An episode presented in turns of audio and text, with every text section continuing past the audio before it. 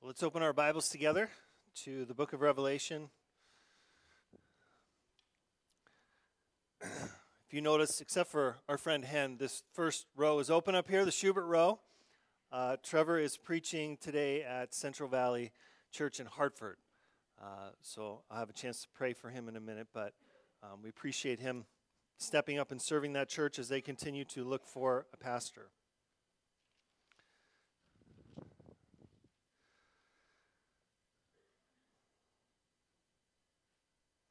We're going to break up chapter 7 here into two weeks, but uh, really it, it, goes together. We could have done it all in a week. Just felt like there were a number of things we wanted to cover and take a little more time on um, on both sides of it. So we'll just read through verse 8 today, but just know, you know, it kind of goes together. Um, and I'll talk about that in the message. But let's read Revelation chapter 7, verses 1 through 8.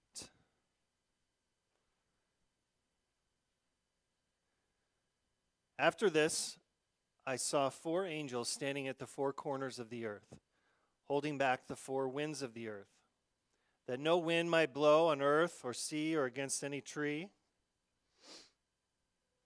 Then I saw another angel ascending from the rising of the sun with the seal of the living God.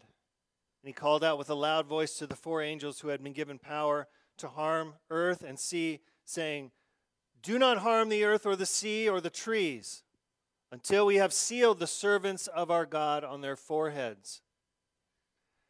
And I heard the number of the sealed 144,000, sealed from every tribe of the sons of Israel. 12,000 from the tribe of Judah were sealed, 12,000 from the tribe of Reuben, 12,000 from the tribe of Gad, 12,000 from the tribe of Asher, 12,000 from the tribe of Naphtali 12,000 from the tribe of Manasseh, 12,000 from the tribe of Simeon, 12,000 from the tribe of Levi, 12,000 from the tribe of Issachar, 12,000 from the tribe of Zebulun, 12,000 from the tribe of Joseph, 12,000 from the tribe of Benjamin were sealed. Would you pray with me?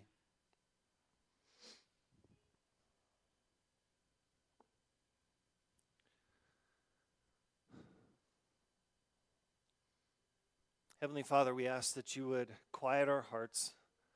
Uh, I know my heart and my mind are, are busy, and we ask that you would grant us grace to listen well to what you have to say to us this morning. Lord, we know that um, every week you call us here to speak to us. It's a family meeting. And our Father is here. Our big brother is here. Our friend and helper, the Holy Spirit, is here. And all the family, this local expression of the family of God, is here for you to speak to us. Family meeting. Because you have something you want to say. Lord, I, I just want to be faithful to that word that you have prepared for us and not just corporately, but individually. We pray that you would speak to us in our hearts by the Spirit exactly what we need to hear today. And Lord, as we are worshiping and we are preaching today, we, we think of uh, Trevor, the Schubert family um, in Hartford. We ask your blessing on his message. We ask that it would be passionate and powerful. Um, as he preaches on Revelation 4, we pray the glory of the Creator would be impressed upon those people. That they would see a big God, even through all that they've walked through, all that they've gone through, are going through. We pray they would see a big God who is more than capable of helping them. More than capable. An arm that is never shortened with power to help that church continue, to bring them a godly man as a pastor we lift them up to you this morning. We're thankful for the partnership that we have. And Lord, as we enter into this passage, um, I pray for those who come today, and, and maybe it's just all of us, who are carrying a burden, who feel the weight of something or someone in our life. who feel pressure to do, to prove. That, Lord, this perspective of reality, you holding everything in your hand, you protecting your saints, you caring for your people, oh, it would help us to just relax. And even as I'm preaching, Lord, if there are burdens, I pray they would be lifted up to you because you care for them. You care. So we ask your, uh, your powerful spirit among us today. Forgive us for our unbelief. Forgive us for not trusting you as we should. But renew our minds, we ask in Jesus' name. Amen. Well, last week we talked about Jesus beginning to open the scroll, which is what? If I can I quiz you guys? Do you remember? God's plan. God's plan for history between the two comings. Um, that's the scroll. Jesus removes six of the seals. And there are how many? Seven. So we got one to go. Pre- previews, preludes, foretastes of judgment. One of the saints crying out, the martyrs crying out, for judgment, Lord, how long? But John doesn't see the seventh seal. Not yet. Not yet. After seeing red horses and black riders, judgment and death, wrath and fury, destruction, John now sees something else grace. He sees grace. God pausing the drama, taking a moment to reassure his people everything's going to be okay. I got it. Lots of trials, lots of tribulations, but I will hold you fast. Don't worry. There are a number of these gracious pauses in the book of Revelation. Um, theologians call them interludes. Uh, we just sort of stop the drama for a minute, the, the, the kind of, you know, the seals, the trumpets, the bowls, the battle. And, and there's these pauses where God effectively gets down on one knee, calls his kids over, looks him in the eye, puts his hands on him, and says, I love you. It's going to be okay. It's going to be okay. You got a lot of stuff happening. You got a lot of craziness, chaos, conflict in the world. We feel it, we hear it here. He's saying, It's okay. I'm with you. I have you. No one can snatch you out of my hand. Don't worry. Sometimes it feels like somebody could snatch us out of his hand. He knows we need that. I need that. He knows our doubts, He knows our fears. And so He pauses to speak to us tenderly. It reminded me of being in Chicago a few years ago, reading through the chapter. We were going out at night, and um, we were going to Wrigley Field to see a game, and we were taking the train, and uh, we knew that there was violence in the city. You know, it just wasn't a great time to be in Chicago. I don't know when is a good time to be in Chicago, but it just felt like a particularly not a great time. And so uh, we did a couple of things. First of all, Carrie made sure they were wearing like very bright, awkward clothing, all the kids. You know, like she basically made them look really strange so we could pick them out in a crowd, you know, funny hats and all that. And she marked them. Like, so if we get stuck in the, you know, there's a lot of people, we can see you. Kids were very nice. They just sort of, okay, fine, you know, they looked ridiculous. But the second thing that I did is I got down before we left the hotel on a knee. I said, kids, come here. We're going on the train. We're going to a, a big baseball stadium. There's going to be lots of people. It's going to be a little bit chaotic. Whatever happens, don't panic. We've got you hold our hands, stay connected to us. It's going to be okay. So we get on the train and we go through a couple stops, and the train just freezes. And a lady with what seemed to me like an out of place British accent came on the PA and tells us that we cannot go to the next stop because of police activity. So we're just sitting there We don't know what's going on at the next street. Uh, and, and, it's getting a little chaotic. Like people are getting on, they're getting off, they're on their phones. A lot of things are happening. We're not moving. And the kids are kind of looking at me like, what's going on? And I just looked at them. It's going to be okay. We're all right. Just stay next to us. Chapters like this one are like that. God pausing in the midst of danger, chaos, confusion for us and saying, It's going to be okay. I got you. I've sealed you. You're mine. I'm not letting go. I marked you out as my people. I see you. Nobody can hurt you in the end. And it may feel like a 180, like we're going from chapter 6 to this. And sometimes in Revelation it feels that way like, whoa, how did we go from that to this? But it has a logic. It's God, so it's, this is not chaos in this book. It's, there's an order to it, there, there's a reason he does one thing after the next. Sometimes hard to discover, but that's our job, that's our work. So let's get into it. This gracious pause. Verse 1.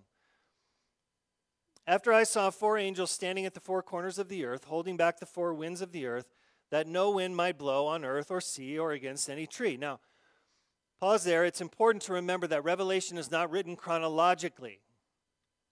It's not like each chapter is the next thing that happens in history. Tracking with that? It's simply the next thing that John sees. We have to pay close attention, try to figure out, okay, what, what are we talking about here? But it's not a play-by-play from, you know, Jesus' resurrection and ascension until his second coming. That's not what the book is meaning to do. And that's important because this particular interlude actually jumps back to before chapter 6, before the four horsemen are unleashed in chapter 6. It's a flashback. John sees what happens before the horsemen bring war, violence, famine, death on the world. God holds it back to make sure his people are protected first. The four winds, so he's holding back the four winds, most likely refers to the four horsemen. Zechariah 6, if you read it, uses both of those phrases, four horsemen, four winds, in very similar ways to communicate judgment. And that's where John gets this imagery from Zechariah 6. So it would seem the four corners of the earth, the four winds, these are the horsemen that are coming to bring judgment, and God holds them back. God presses pause before destruction can come on the earth, the sea, the trees, representing the earth and its inhabitants. They will be affected by the four horsemen and their woes. So will the church. Remember, the judgments aren't against us, but they do affect us. God isn't judging us, punishing us, cursing us, but we live in this world. We are affected by the things that happen. So, to recap, Jesus takes the scroll. He's starting to remove the seals. The four horsemen are sent. You heard the living creatures crying out before the throne of God Go, do this, do that. I permit you, I grant you. And just as they're about to go, God holds up his hand and he says, Wait. Not yet not before I seal my people. If you are one of God's elect, if you're a Christian living between the first coming and the second coming, this is for you.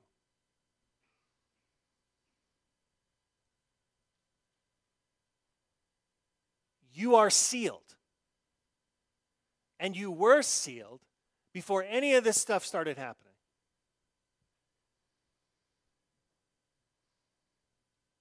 Tribulation may touch your body, it cannot touch your soul.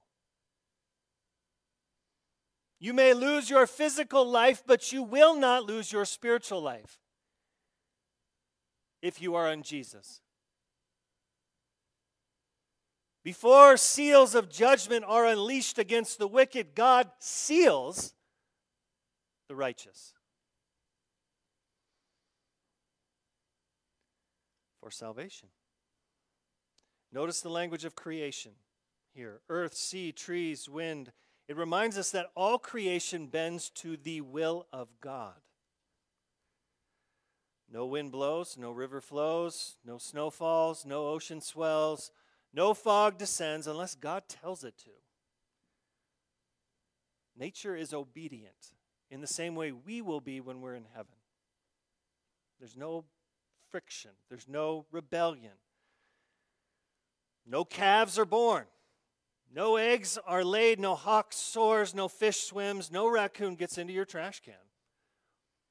No cat gets run over apart from the gracious will of God. He's so wise. He's so wise. This is what it means that he's holding back the four winds, the four corners of the earth. It's all his. It all belongs to him, and we need to remember that because sometimes we look at creation and the things that are happening in the world like, wow, things are out of control. No, they're not. They're perfectly in control. God is in charge of the wind, God is in charge of the water, God is in charge of the fire, God is in charge of everything.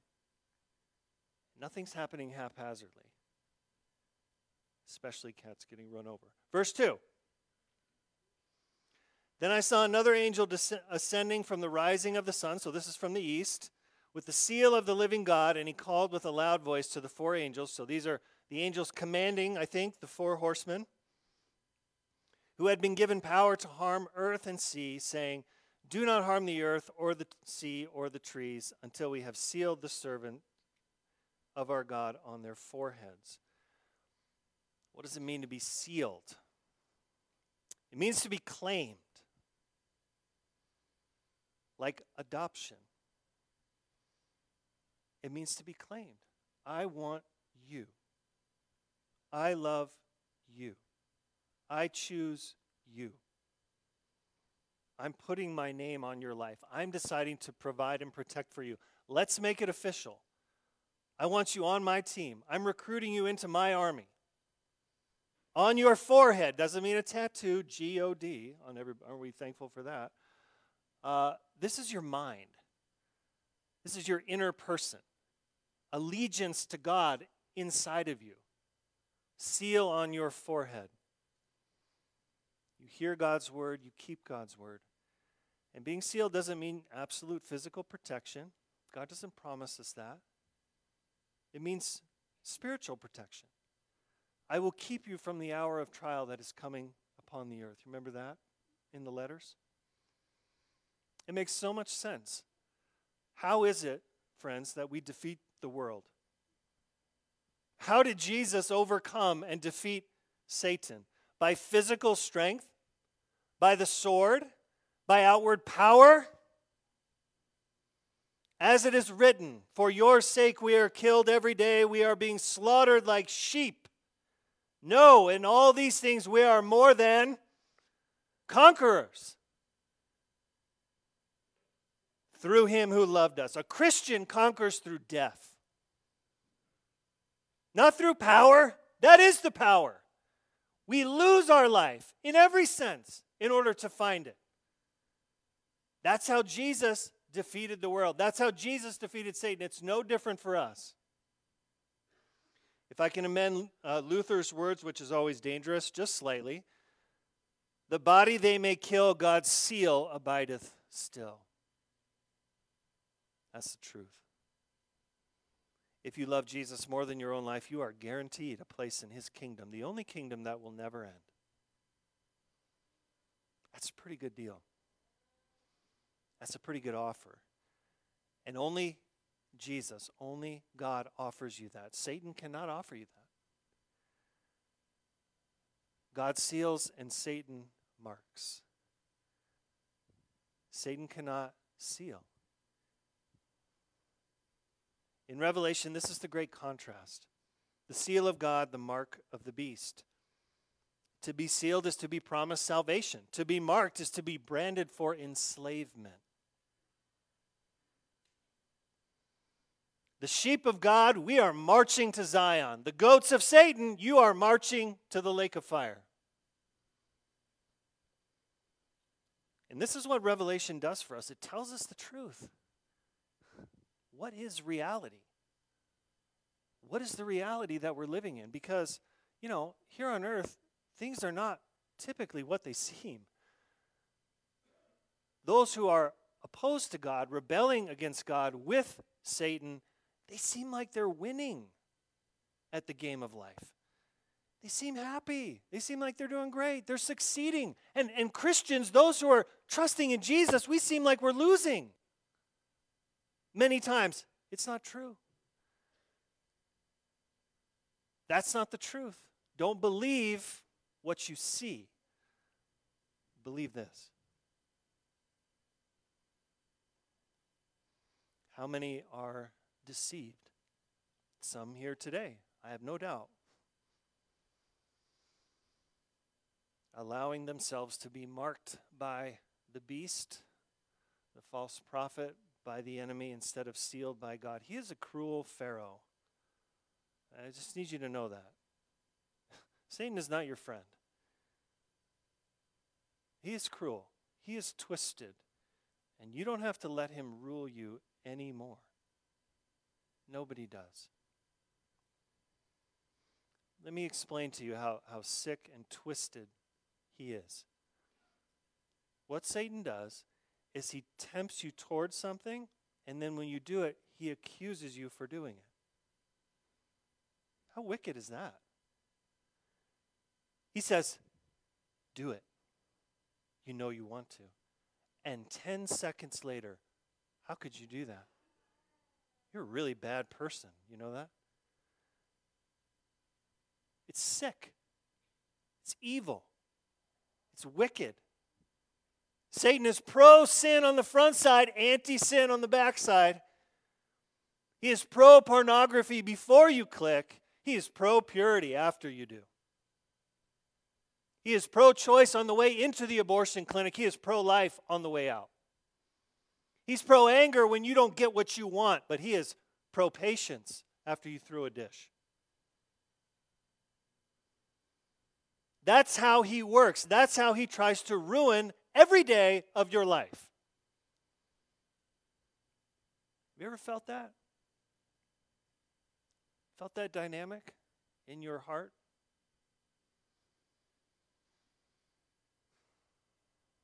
That's what life feels like outside of God all the time. You're tempted, you give in, you feel guilty. That's it. Where do you stand? Where do you stand? Are you sealed or are you marked? Why would you live one more day under that tyranny? Why would you spend one more hour waiting to become free when you can become free right now?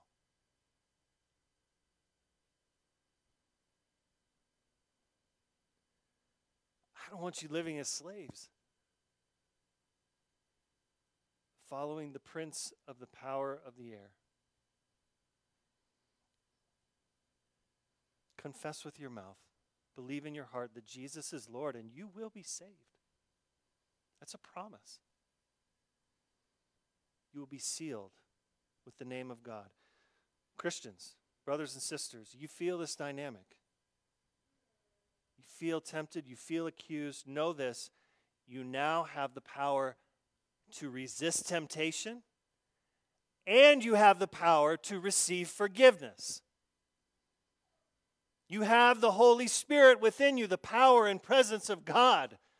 What can Satan do to you? Only what we let him do.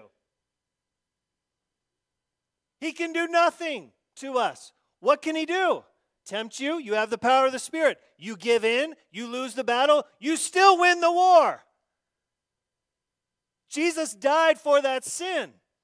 What can he do to you? What can he touch? Not your soul, maybe your body, not your soul. We allow him to deceive us into thinking he can do far more than he can. We should laugh in his face. We should sing in his face. I see what you're doing. It's not going to work. He can't touch you. He cannot touch you. And yet, not I, but through Christ in me.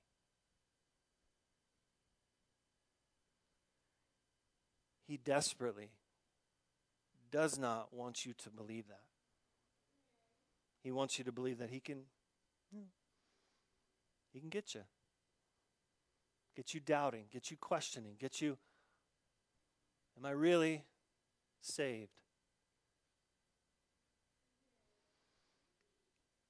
God holds back the four horsemen until he can seal his saints. And then John hears something. He hears something, the number of those being sealed. Verse 4. And I heard the number of the sealed 144,000 sealed from every tribe of the sons of Israel. I'll just read the tribes Judah, Reuben, Gad, Asher, Naphtali, Manasseh, Simeon, Levi, Issachar, Zebulun, Joseph, and Benjamin. What's going on here?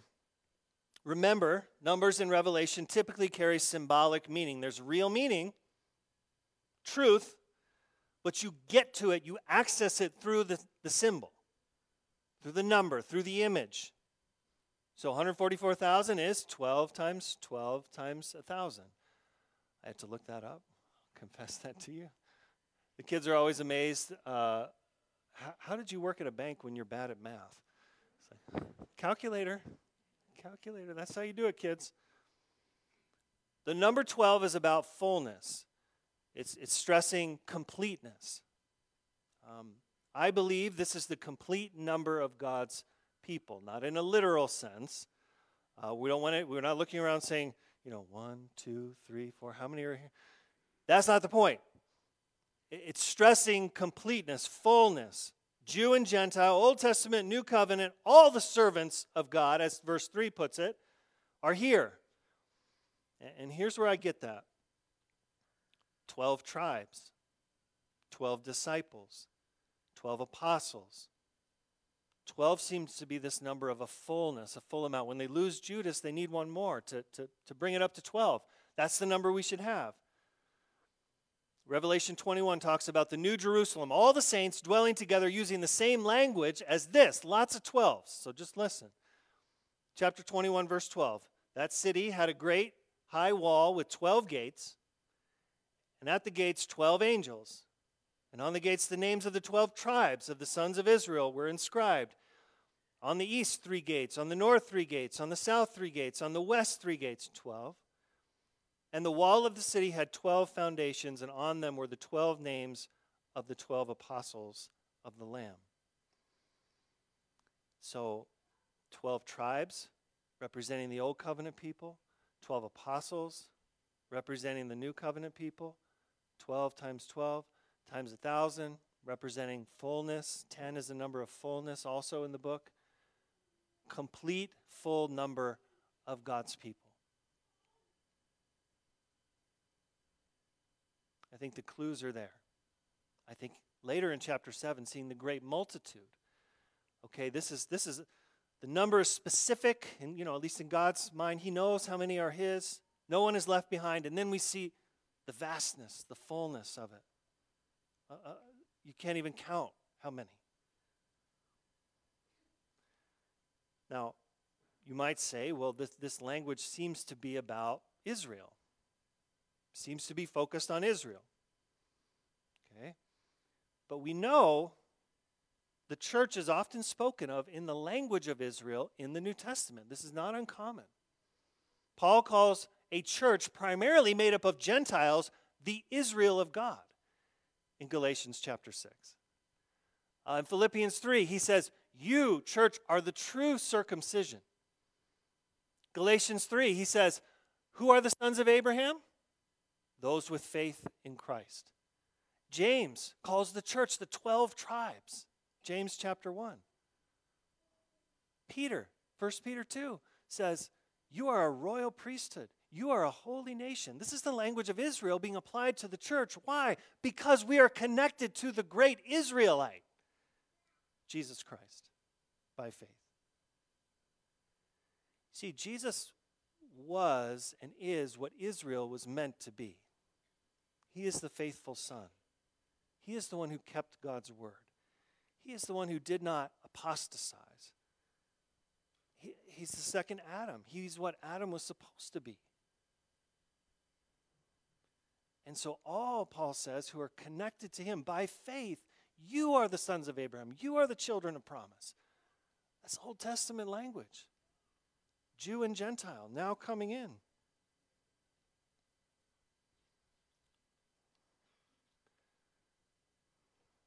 And one thing to mention about the order of the tribes.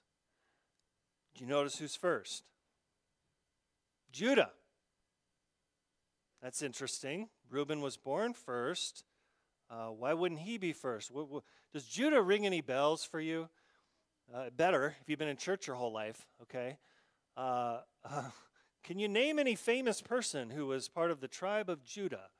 Uh, uh, here's a hint he's known as a lion sometimes. Um, isn't it easy when God gives us an? E- isn't it nice when God gives us an easy one? It's like we're grinding, we're working so hard in Revelation. It's like Judah. Does that ring any bells? Like yes, an easy one. I got one. It's Jesus. It's Jesus. They, Sunday school answer actually works in this case. It is Jesus. We're meant to recall the prophecy of Genesis 49, Genesis 49 8. Judah your brothers will praise you. You will grasp your enemies by the neck. All your relatives will bow before you. Jesus is the fulfillment of that prophecy. He is the warrior king, all his enemies by the neck. He is the true elder brother. All the tribes of Judah, or all the tribes of Israel folding into Judah, into him. The head of his body. So if you want to be blessed, you got to pass through Jesus. If you're if you're among the nations, if you're a Gentile, you got to come through Jesus. Yes, he is listed first for a reason. Judah is first. Most of the lists in the Old Testament, Judah is not first, but here it's intentional. Jesus is greater than we think. He is the ultimate goat. Carrie's like, goat like bah? No, like greatest of all time. The guys will get it, I told Jesus is greater than Tom Brady. Some of you, that's hard to believe, but he is. He's greater than Michael Jordan. He is the greatest of all time. He is the one true deliverer that you can count on. That's why we've been talking about him every Sunday for 2,000 years. Who else can say that? He is the only deliverer. The question is if we believe it. Do you believe it? And you get sold a lot of other deliverers in your news feeds, on social media, on your TVs, you get sold. This person, this product is going to deliver you. No politician, no leader, no celebrity, no sports legend, no health expert can truly deliver you from what you fear most. We look to deliverers because we're scared of stuff. We're scared of this happening. We're scared of this happening. And the Bible teaches, and right here, Jesus is the only deliverer. He is the port of entry. If you want to escape this jacked up world and enter God's country, you have to go through Jesus. That's your only option. That's the only way in.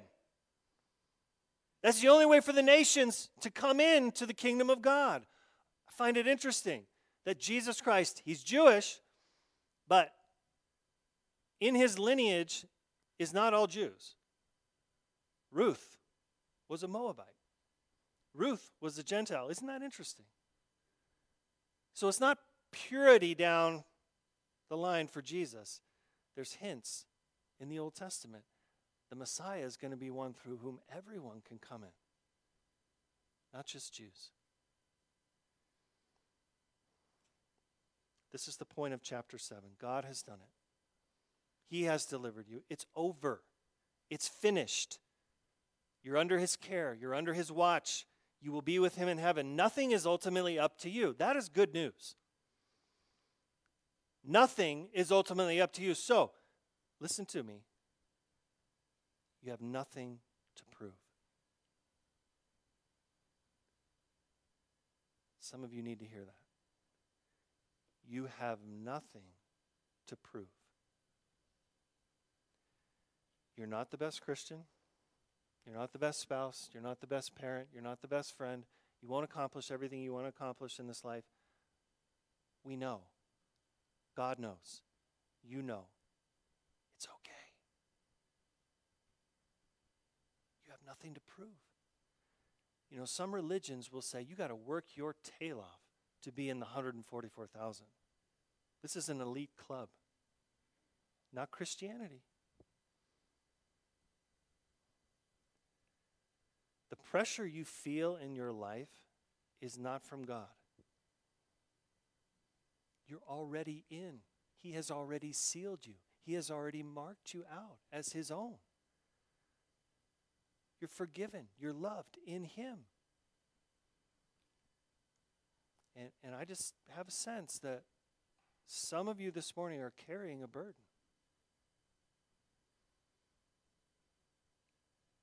What do you fear you won't accomplish? What do you feel you have to prove? To whom and why? It reminds me of a great quote by Madonna. Yes, Madonna. You know, unbelievers uh, are often great theologians without meaning to be. She says it very well. My drive in life comes from a fear of being mediocre. That is always pushing me. I push past one spell of it and discover myself as a special human being, but then I feel I'm still mediocre and uninteresting unless I do something else. Because even though I have become somebody, I still have to prove that I am somebody. My struggle has never ended, and I guess it never will. You just want to share the gospel with her. I have an answer for you. The struggle can end. She gets it. She sees it. She's, she's more aware of herself than many of us are. Struggle to prove, to push, the pressure to be. And God would say, That's not for me.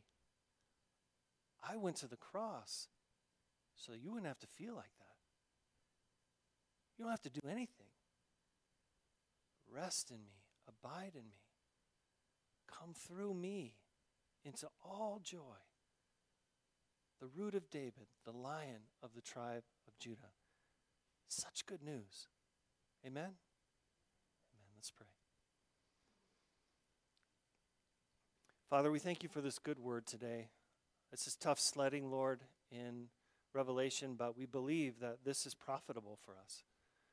This is truth that we need. That, Lord, if we could get to heaven without this, you wouldn't have put it in the Bible, but you did. And so we ask that you would speak to us now, even as we quiet our hearts. I pray burdens would be released. I pray striving would cease and there would be rest for your glory. In Jesus' name, amen.